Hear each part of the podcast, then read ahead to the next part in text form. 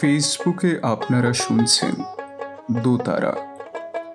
ওই যে বলেছিলাম না, দোতারার দুটো তারের মতন সব কিছুর দুটো দিক হয়। তাই আজ আরেকবার ভালোবাসার দুটো দিককে দাঁড়িপাল্লায় মেপে যাচাই করে নেব। আমাদের জানার গণ্ডিটা ঠিক কতটা সীমিত? আজকের কাহিনী মন্দবাসা, লিখেছেন অদ্রিজা দেবী। নিপুণভাবে আঙুল আর স্টাইলাসের টানে ডিজিটাল গ্রাফিক্সে সহায়তা করেছেন পৌলমী ঘোষ, শ্রেয়সী দত্ত শ্রুহিতা অর্পণ মণ্ডল অনিন্দ সুন্দর গোস্বামী এবং আকাশ। গল্প পাঠে আমি স্বপ্নায়ু।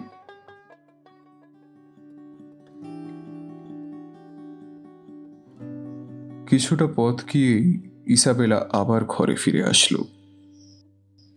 কিছু জিনিস নিয়ে যেতে ভুলে যাওয়ার দরুন আবার বাড়িতে ফিরতে হলো তাকে। কিছুক্ষণ পর রিমা দরজাটা লক করে দিয়ে আসলো এবং ভেতরের ঘরে নিজমার কাছে গিয়ে বসল। নিজমার শরীর খারাপ, তাই শুয়ে আছে। আর রিমার সেরকম কোনো কাজ নেই, ফলে ও বাইরে যায়নি আজ। এই কথা বলে রাখা ভালো ইসাবেলা, রিমা এবং নেজমা দিল্লিতে একটি অ্যাপার্টমেন্টে ভাড়া থাকে। তবে প্রতিবেশীদের সাথে তেমন কোনো সম্পর্ক তাদের নেই বললেই চলে, কারণ প্রতিবেশীরা তাদের দেখলেই কেমন যেন অদ্ভুত ব্যবহার করতে থাকে। আজ থেকে ঠিক এক বছর আগের ঘটে যাওয়া একটি ঘটনা। এই তিনটি মেয়ের জীবন সম্পূর্ণভাবে পাল্টে যায়।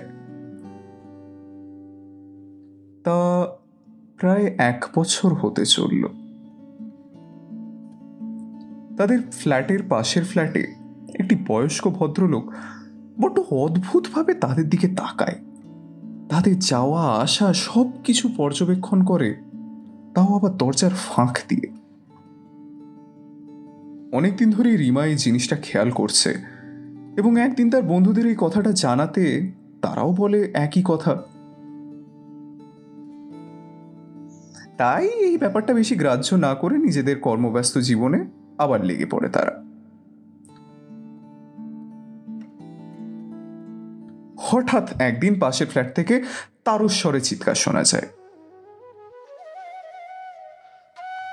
রিমা দরজা খুলে বেরোতেই দেখে সেই বৃদ্ধ হাত জোর করে বলছে, আমায় তোমরা ঘরে থাকতে দাও, ওরা আমায় মেরে ফেলবে ওরা আমায় মেরে ফেলবে। রিমা থতমত খেয়ে যায়। দরজা খুলে ঢুকতে দেয় ওই বৃদ্ধকে। কিছুক্ষণ পর লক্ষ্য করে কপালের কাছে গুরুতর আঘাত লেগেছে ভদ্রলোকের। কিছুক্ষণ পর ওই বৃদ্ধ নিজের গল্প শোনায়। আগে আমার নাম অমিত রঞ্জন পাল। আমি পাশের ফ্ল্যাটে থাকি, আমার ভাইপো এবং তার স্ত্রী এবং তাদের বাচ্চাদের সাথে। আমি অবিবাহিত।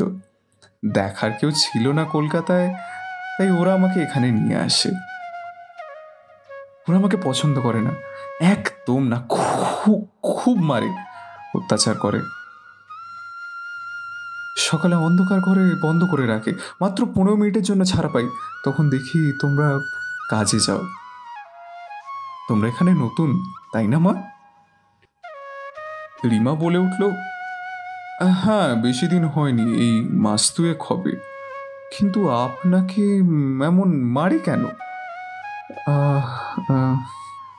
আমি তো ইয়ে সাধারণ নই, আমি তো তোমাদের মতো না মা, তাই আমাকে ওরা মেনে নিতে পারে না। ওমা, কি সুন্দর নীল আকাশ দেখা যাচ্ছে, দেখো দেখো দেখো দেখো। নীল আকাশ দেখেননি কখনো? বহু বছর হলো দেখিনি, ওরা দেখতে দেবে না।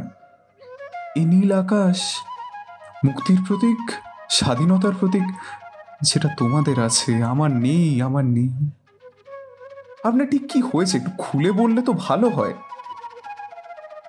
আমাদের আবাসনে বেলুনওয়ালাও আসে? হ্যাঁ আসে তো। আমাকে একটা বেলুন কিনে দেবে? প্রথমে একটু অপ্রস্তুত হয়ে পরে নিজমারা হ্যাঁ বলে। সবুজ রঙের একটা বেলুন নেয় সে। তারপর সেই বেলুনটা চেয়ারের হাতলে লাগিয়ে দেখতে থাকে। কিছুক্ষণ পর বলে ওঠে, আমার তোমাদের মতো সুন্দর জীবনের দরকার ছিল না। শুধু একটা সঙ্গী চেয়েছিলাম। তাও পেলাম না। আশ্চর্য হয়ে তাকায় রিমারা। গৌতমকে খুব ভালোবাসতাম। ঘরের ভেতর সবাই শান্ত, একে অপরের নিঃশ্বাসও শুনতে পাচ্ছে। হ্যাঁ ইয়ে আমি আমি সমকামী আমি একটু অন্যভাবে বাঁচতে চেয়েছিলাম। পেলাম না পেলাম না, সেটাও পেলাম না। সেদিন রিমারা শুনেছিল। কিছু করতে পারিনি। রাতে তার ভাইপো টানতে টানতে নিয়ে গিয়ে আবারও অত্যাচার করেছিল তার ওপর।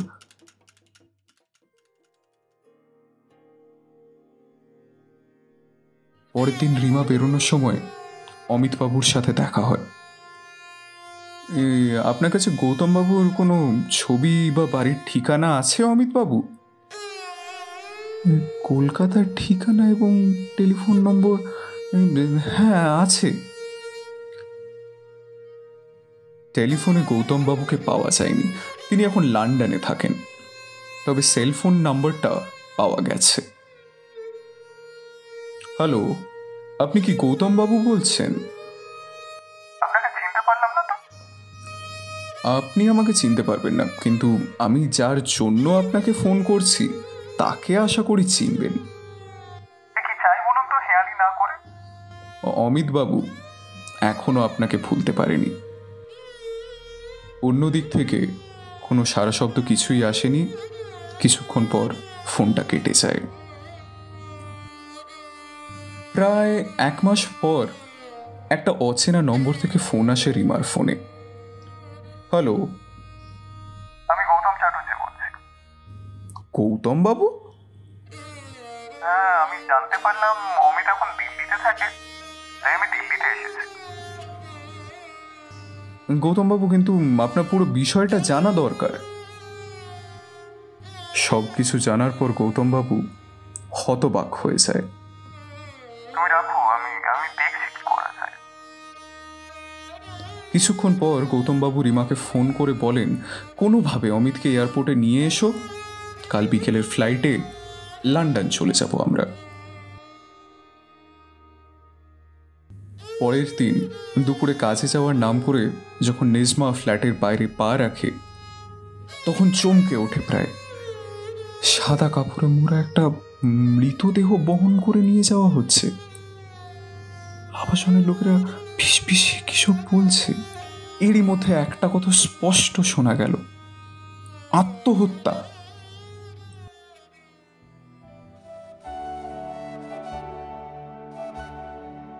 এয়ারপোর্টে এই প্রেমিকের মিলন হবে তারপরে দীর্ঘ বাইশ বছর পর। সাথে সাথেই আরও একটা প্রেম পূর্ণতা লাভ করবে।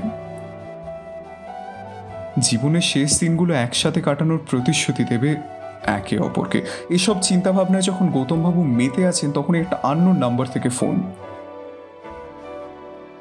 খবরটা শুনে নিস্তব্ধতায় ডুবে যায় ফোনের এক পাশ অন্যদিক থেকে। Hello hello hello hello. করে কেটে যায়। আজ এক বছর পর। গৌতমবাবু কোথায় আছেন কেমন আছেন সেটা রিমারা জানে না তবে তারা একটা এজেন্সি খুলেছে। যেখানে এলজিবিটি কিউ কমিউনিটির মানুষদের বিভিন্নভাবে সাহায্য করা হয়। এবং এই কঠিন সমাজকে সাথে নিয়ে বাঁচতে শেখায় তারা। তারা সমাজকে বারবার বোঝাতে চায়। আমাদের ছোট্ট জানার গণ্ডির বাইরে অনেক মানুষ অনেক রকম করে বাঁচতে চায়। তাদের বাঁচার এবং ইচ্ছা প্রকাশের স্বাধীনতা যেন তারা পায়।